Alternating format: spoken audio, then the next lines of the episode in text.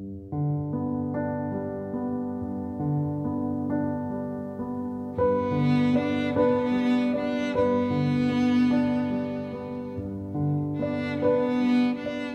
Привет! На связи Мария Бурмистрова, и сегодня я к вам не с очередным эпизодом подкаста «Какие правила?». Постоянные слушатели это уже точно заметили, потому что даже музыка поменялась. Да, сегодня я чуть-чуть одолжила эту площадку и делюсь с вами аудиогидом по своему выставочному проекту в музее Владимира Набокова СПБГУ. Выставка «Нарушенные связи восстанавливаются вновь» открылась 18 сентября на площадке Мемориального дома музея писателя, к которому я, как исследователь коллективной памяти, абсолютно точно обращаюсь за художественной интерпретацией работы памяти. Идея этого проекта возникла из очевидного интереса. А что, если, опираясь на мемуарный роман Набокова другие берега, попробовать посмотреть, как современные художники работают с семейной памятью, найти какие-то пересечения. Но не с точки зрения цикличности истории, а исключительно из перспективы эмоционального переживания прошлого, процесса вспоминания и почти жадного желания зафиксировать ускользающее. Я очень благодарна сотрудникам музея Набокова и СПБГУ за то, что пустили в это без преувеличения любимое место место многих петербуржцев и позволили поработать с наследием этих стен. Давайте начнем.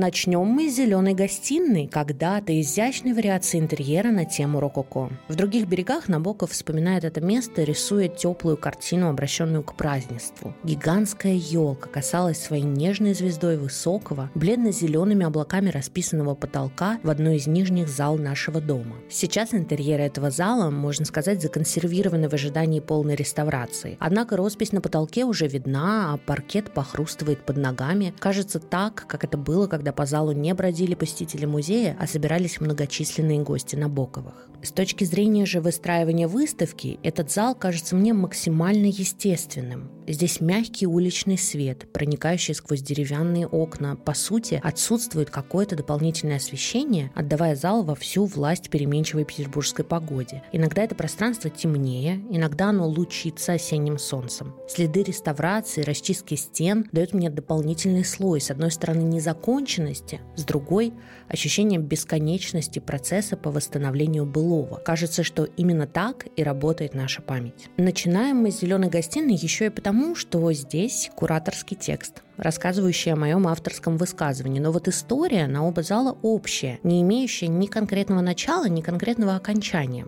Нарратив плавно перемещается от работы к работе, от зеленого зала к белому и так по кругу, пока зритель не решит перестать вспоминать. Давайте расскажу, про что же будет наше путешествие в нарушенные связи восстанавливаются вновь.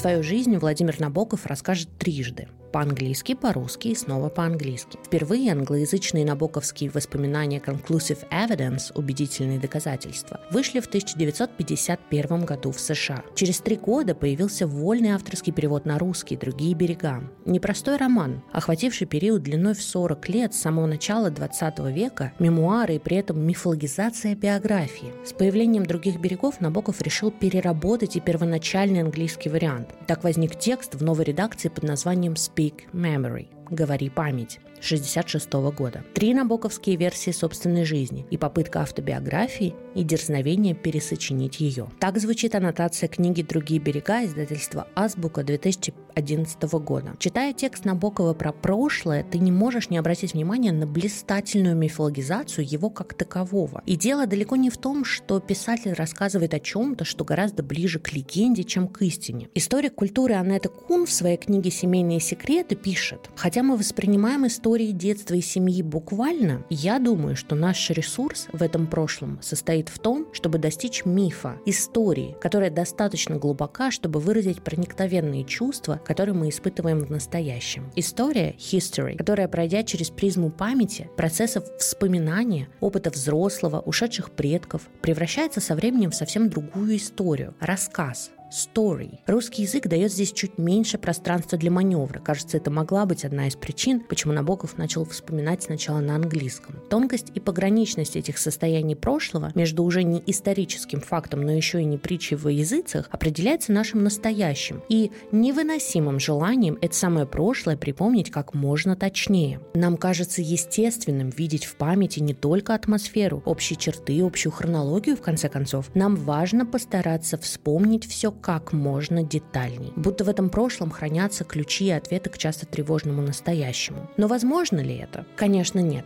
Память, к сожалению, работает не на нас, подсвечивая какие-то факты или обстоятельства, кажущиеся совершенно незначительными для тайного желания точного восстановления событий. Однако суть памяти представляется мне в другом, в том, что как раз атмосфера прошлого, какие-то звуки, цвета, запахи, которые часто видятся размазанным пятном, слишком общим, слишком неподатливым к описанию и является конечной истиной, конечной стадией истории, превращая ее в миф. На страницах других берегов Набоков пишет Ощущение предельной беззаботности, благоденствия, густого летнего тепла затопляет память и образует такую сверкающую действительность, что по сравнению с нею паркерово перо в моей руке и сама рука с глянцем на уже веснушчатой коже кажется мне довольно олиповатым обманом. Все так, как должно быть. Ничто никогда не изменится. Никто никогда не умрет. Эта кристальная действительность, возникающая из памяти, успокаивает, почти убаюкивает. Ты, живя в совершенно другое время, в других обстоятельствах, моментально понимаешь ощущения, про которые пишет Набоков. Одновременно с этим это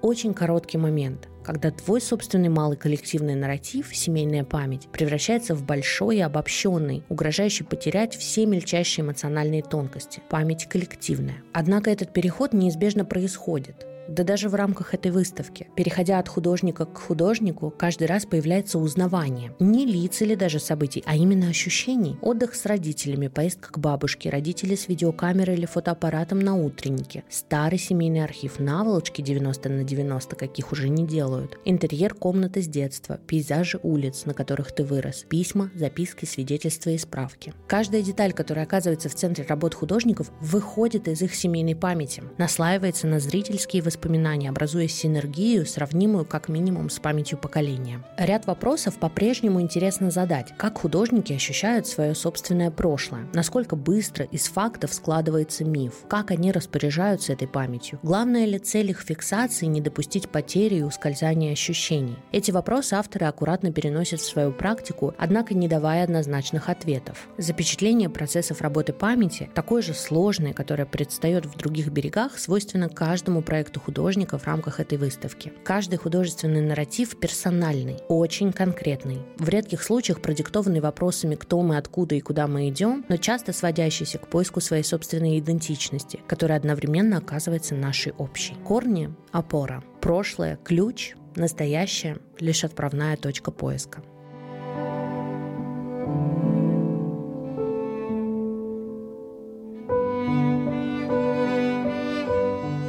Перейдем к просмотру работ, давайте обратимся к Дарье Калугиной. Ее работы – прямая иллюстрация того самого ощущения детства, о котором пишет Набоков. Не всегда однозначного, но интересного для попытки его запечатлеть, описать. Беря за основу свой семейный архив, Дарья рисует вспышки. Почти мимолетные впечатления, которые возникают в памяти, когда ты рассматриваешь фотографии или пытаешься припомнить что-то конкретное. Например, поездка с мамой на море. И это не личный дневник. Эти впечатления вырваны из контекста взросления, пути, который ребенок преодолевает к конечной точке – быть взрослым.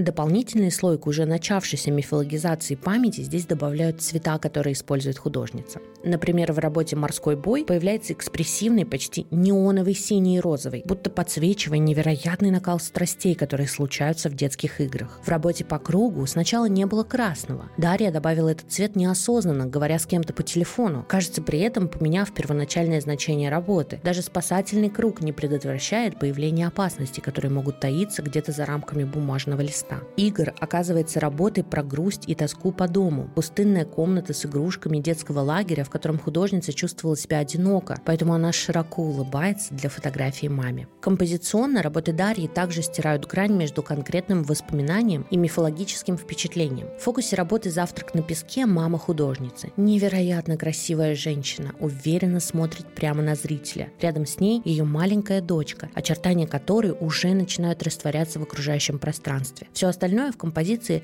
запомнилось не так ярко, не слишком четко. Важнее язык тела, поза, жесты, взгляд главной героини работы. Без названия, наоборот, сотканы из важности обстоятельств. Праздник, заполненный ощущением торжества, буквальными блестками, добавляющими воспоминанию определенной рассеянности. В такие моменты ты помнишь, как хорошо и радостно тебе было. Память часто стирает все остальное, оставляя пространство только для эмоций. Гимнопедия номер один максимально строга и фактурна. Кажется, что за ней конкретные факты, которые, однако, оказываются универсальным языком разговора о старшем поколении. Интерьер, поза, даже то, как бабушка держит на руках внучку. В других берегах Набоков часто фокусируется на себе и своем взрослении внутри мира взрослых, своего отца и матери, родственников, обитателей дома. И описание каждого героя у него совсем разное, равно как и восприятие обстоятельств. С нежностью он пишет о маме, часто говоря о ее жестах и руках. С гордостью он рисует перед читателем отца, подчеркивая его поведение, повадки, взгляды. С интересом он бродит по просторам своих воспоминаний, натыкаясь на детский интерес в отношении дома, учителей, сверстников. Все это будто эхом отражается в работах Калугиной. Она также представляет зрителю героев, почти архетипических, будь то конкретные люди, мама, бабушка или привычные обстоятельства, игра, лагерь, утренник.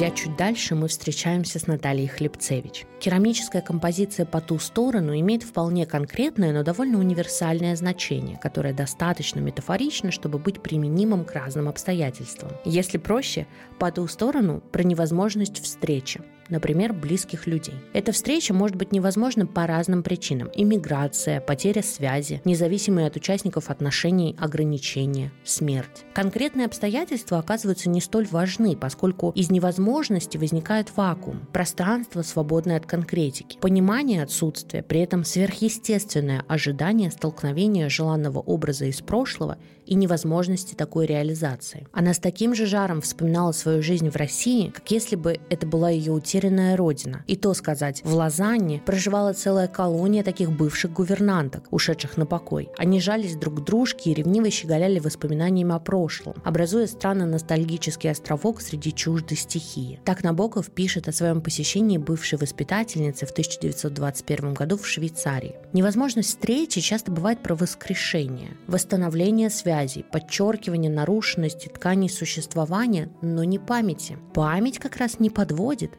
предоставляя широкую палитру детальных, но мифологизированных образов. Цвета, однако, в этой палитре часто оказываются разными оттенками серого, ровно до момента, пока эта память не обретает адресата. И здесь кроется незадача. Он тот самый, с кем эта встреча уже невозможна. Такое бывает и по-другому, когда человек не может вернуться в родной город, пройтись по знакомой улице, увидеть первую любовь и едва узнать ее. Это бесцветная память, которой требуется активация. Ее нужно питать, иначе она блекнет, готовится быть стертой окончательно. Именно так мы забываем. Человек всегда чувствует себя дома в своем прошлом, пишет Набоков. Этот дом это люди, обстоятельства, места, эмоции, ощущения. В попытке избежать окончательного ускользания прошлого мы и ловим героев художницы. Они блуждают в вакууме, пытаясь перебросить своеобразный мостик от одного к другому в поисках возврата к дому.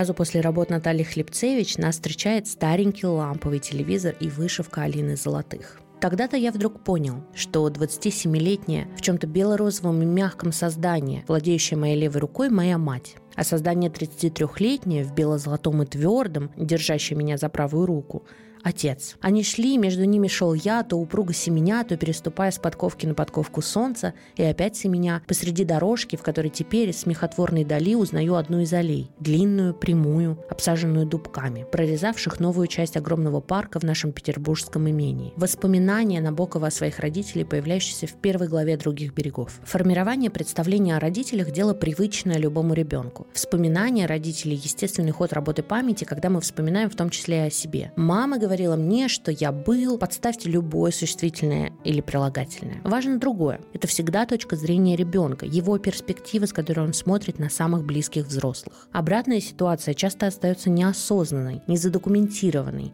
А какая точка зрения у, скажем, отца? Как он видит свою дочь или сына? Здесь важен элемент повседневности, о которой часто не пишут в мемуарах или письмах. Какое лицо у моего ребенка прямо сейчас? Какие повадки, какие акценты в речи? Это все настолько мимолетное, что память старается исключить это из своего хранилища, оставив место лишь важным действиям, первым шагам, первой линейке, первой победе. А как быть с повседневностью, что составляет 99% взросления? Демократизация технологий открыла путь этой точки зрения, когда энтузиасты-родители обзавелись видеокамерами и фотоаппаратами-мыльницами. Вдруг оказалось, что не только детский утренник может быть главным, что стоит пленки. Отец художницы оставил целый архив видеозаписей, на которых маленькая Алина ест, принимает ванну, играет, живет и взрослеет. Часы и часы записи о том, как отец видит свою дочь. Как, зачем и почему это снято, становится неважным, предоставляя возможность капсулировать время, иногда буквально поговорить с отцом через его взгляд на тебя. Эта коммуникация дает еще больше, если обратиться к самим видео. В них художница находит потерянное прошлое, что-то, что ее памяти самостоятельно воспроизвести никак не удавалось. И напротив, находит подтверждение возникающим вдруг воспоминаниям, похожим скорее на сон, чем на ушедшую реальность. Для присвоения этой памяти Алина переносит часть кадров на ткань, вышивая стежок за стежком контуры невозвратного прошлого создавая ощущение движущегося изображения, будто сохраняя важную характеристику видео – его коммуникативность.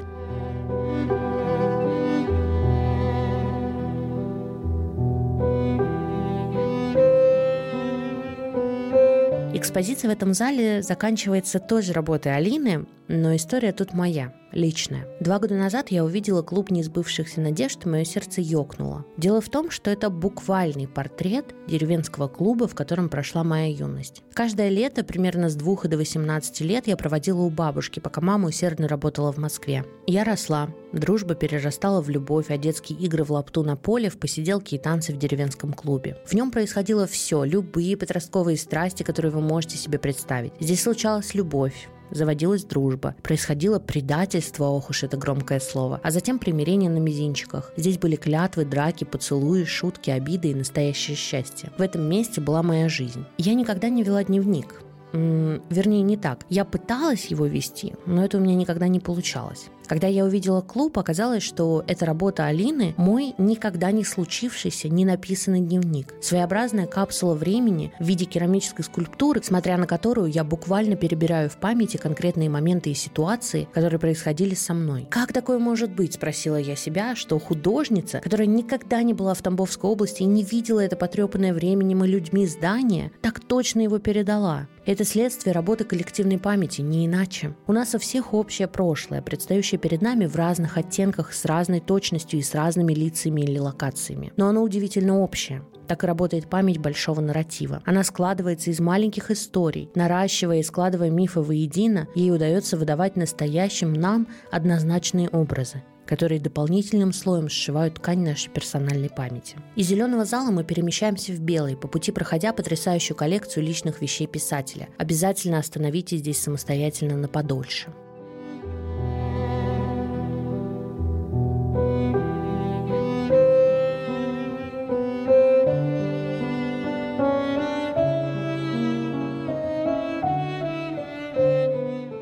Белый зал же встречает нас большой инсталляцией Даниты Пушкаревой «Автопортрет». Тексте Набокова есть витиеватое и невыразимо красивое описание работы памяти. Я с удовольствием отмечаю высшее достижение мнемозины. Мастерство, с которым она соединяет разрозненные части основной мелодии, собирая и стягивая ландышевые стебельки нот, повисших там и сям по всей черновой партитуре былого. Честно признаться, также метафорично о памяти пишет социолог и теоретик коллективной памяти Марис Хальбвакс. И даже не в художественном тексте. Настолько описать ощущение от памяти кажется сложным и часто невыразимым. Но вернемся к этой цитате результате из других берегов. Здесь процесс памяти, кажется, впервые подразумевает конкретный результат – чистовая партитура.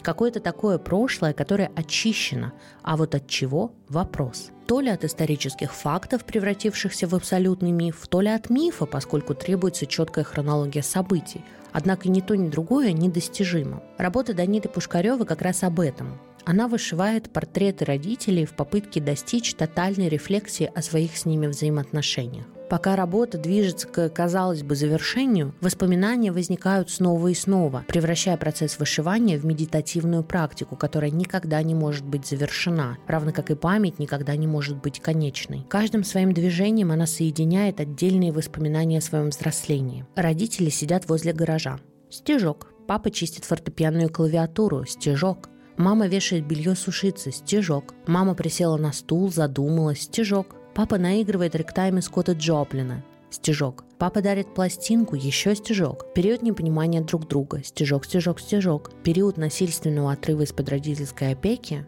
очень много стежков. Нитки так и остаются свисать с каждой наволочки, которые хранились в комоде на приданное, превратившись в руках художницы в собственный автопортрет. Вышивая лица родителей, Данита обретает себя. Это смешение нарративов происходит и на инсталляции с архивными материалами, приводя в результате к последовательному рассказу о самоопределении.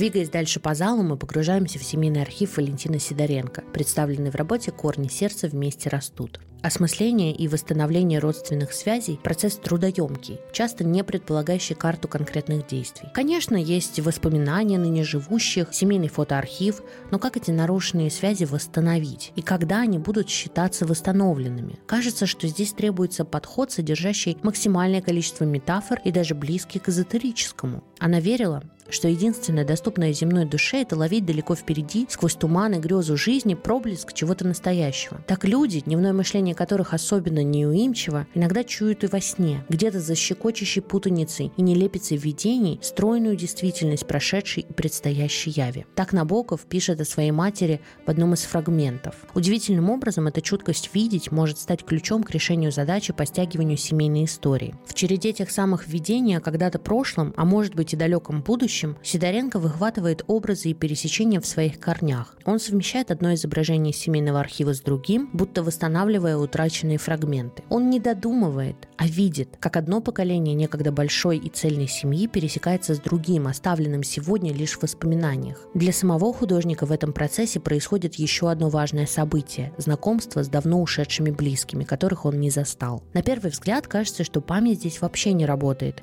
Метафора вторгается в пространство прошлого сразу и повсеместно. Однако на самом деле здесь память другая, прошедшая окончательную стадию превращения в миф. Фотографические коллажи художника прорываются сквозь время, разрывая его ткань, замещая ее полностью работой памяти. Абсолютно метафорическим пространством, не поддающимся описанию, а состоящим лишь из ощущений и смешанных образов. Набоков обращается к богине памяти Мнемозине в других берегах не раз. Она дарует ему часто пророческое прошлое, такое, которое сегодня все еще может ощущаться как настоящее. Она водит писателя из комнаты в комнату, лишь приоткрывая двери. Чуткость же видения он уже несет в себе. Подход Сидоренко во многом схож с Набоковым. Входя в приоткрытую дверь, например, пространство письма или найденной в архиве записки, ему удается разобрать слово, предложение, которые вдруг открывают видение каждой семейной ветви.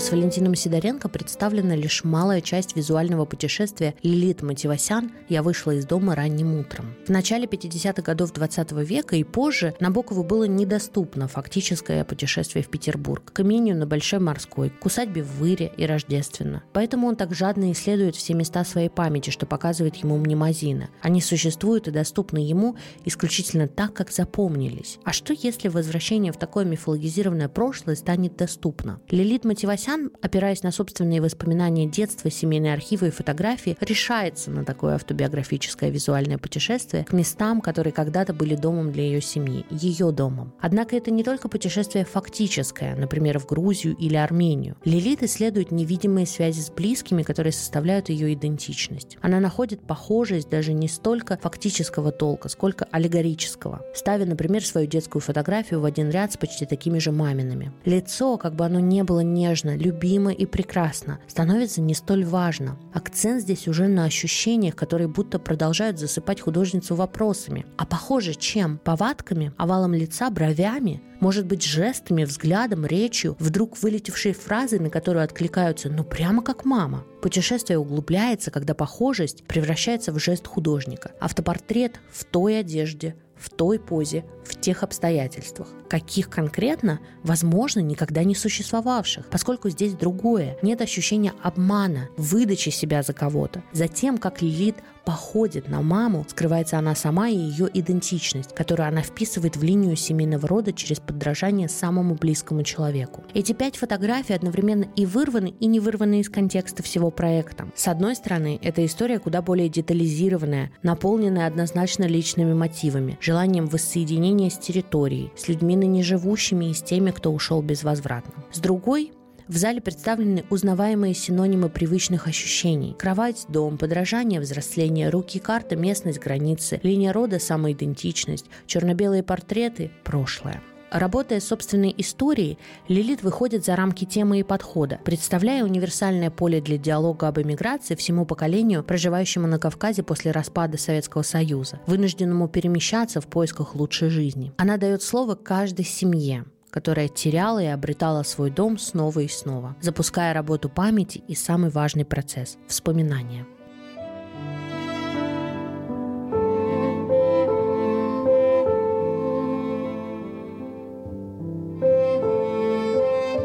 Некогда бывшая комитетская, которая так живо предстает в других берегах, описаниями ожиданий заседаний Конституционно-демократической партии, одним из основателей и руководителей которой был отец писателя, перечислением многочисленных гостей коллег, которые, потирая руки и слегка наклонив на бок умную лысую голову, шествовали прямо в комитетскую, делая короткую остановку у швейцара, отдавая ему на бережное хранение свои галоши и шубы. Белый зал, единственное место музея, где исторический интерьер полностью утрачен, завершается проектом адрес с Юлией Борисовой. Этот проект – само пространство памяти, содержащее множество слоев и мягких смысловых переходов, которые, однако, походят на закрученную головоломку, внутри которой без проводника не обойтись. Название проекта пишется в формате HTML-кода. Не случайно tag address предназначается для хранения информации об авторе и может включать в себя любые элементы, вроде ссылок, текста, выделений и так далее. Здесь прячется прошлое, настоящее и будущее, тайно храня свою маленькую особенность – тот факт, что эта информация поддается редактированию. Однако эта редакция делается самим же автором, ведь это пространство принадлежит именно ему,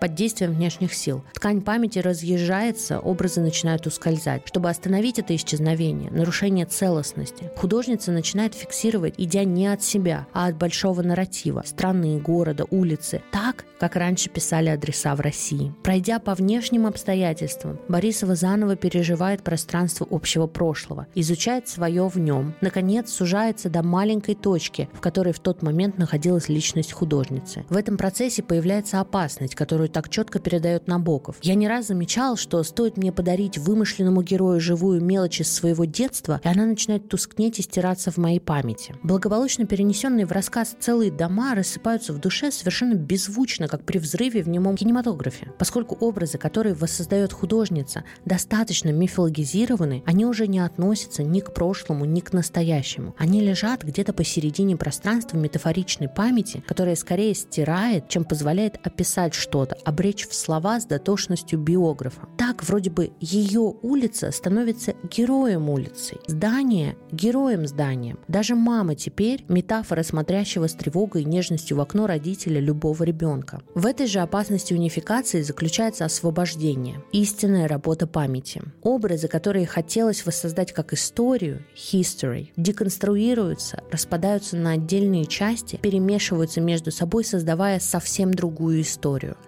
story. Внутри нее появляется место сложным метафорам, доступным публичному взгляду, и особенно ценным и интимным крупицам памяти, связанным с самыми близкими.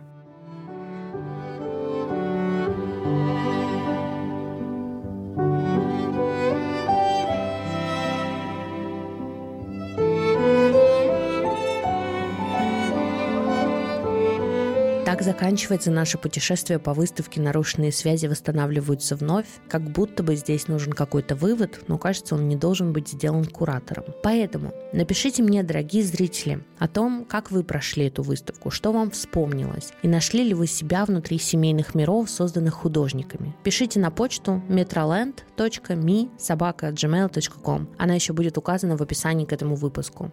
Я очень-очень буду ждать ваших писем. Если вы вдруг слушаете это аудиопутешествие и пока еще не были на выставке, обязательно приходите в музей Владимира Набокова СПБГУ по адресу город Санкт-Петербург, Большая Морская, 47. До 21 октября нарушенные связи восстанавливаются вновь, работает в часы работы музея. Ссылку на сайт институции оставила в описании выпуска. Голос куратора на этом замолкает, напоследок напоминая, что это пространство подкаста о современном российском искусстве, которое я чуть-чуть одолжила. Подписывайтесь на нас на любой платформе, где вы слушаете подкасты, не пропускайте новые выпуски, которые вот-вот выйдут. Ставьте оценку и оставляйте отзывы в Apple подкастах, ставьте сердечки на Яндекс Музыке и фоловьте нас в ВК Музыке. Все это очень помогает продвижению продвижению проекта. А впереди у нас много всего интересного. Пока! thank you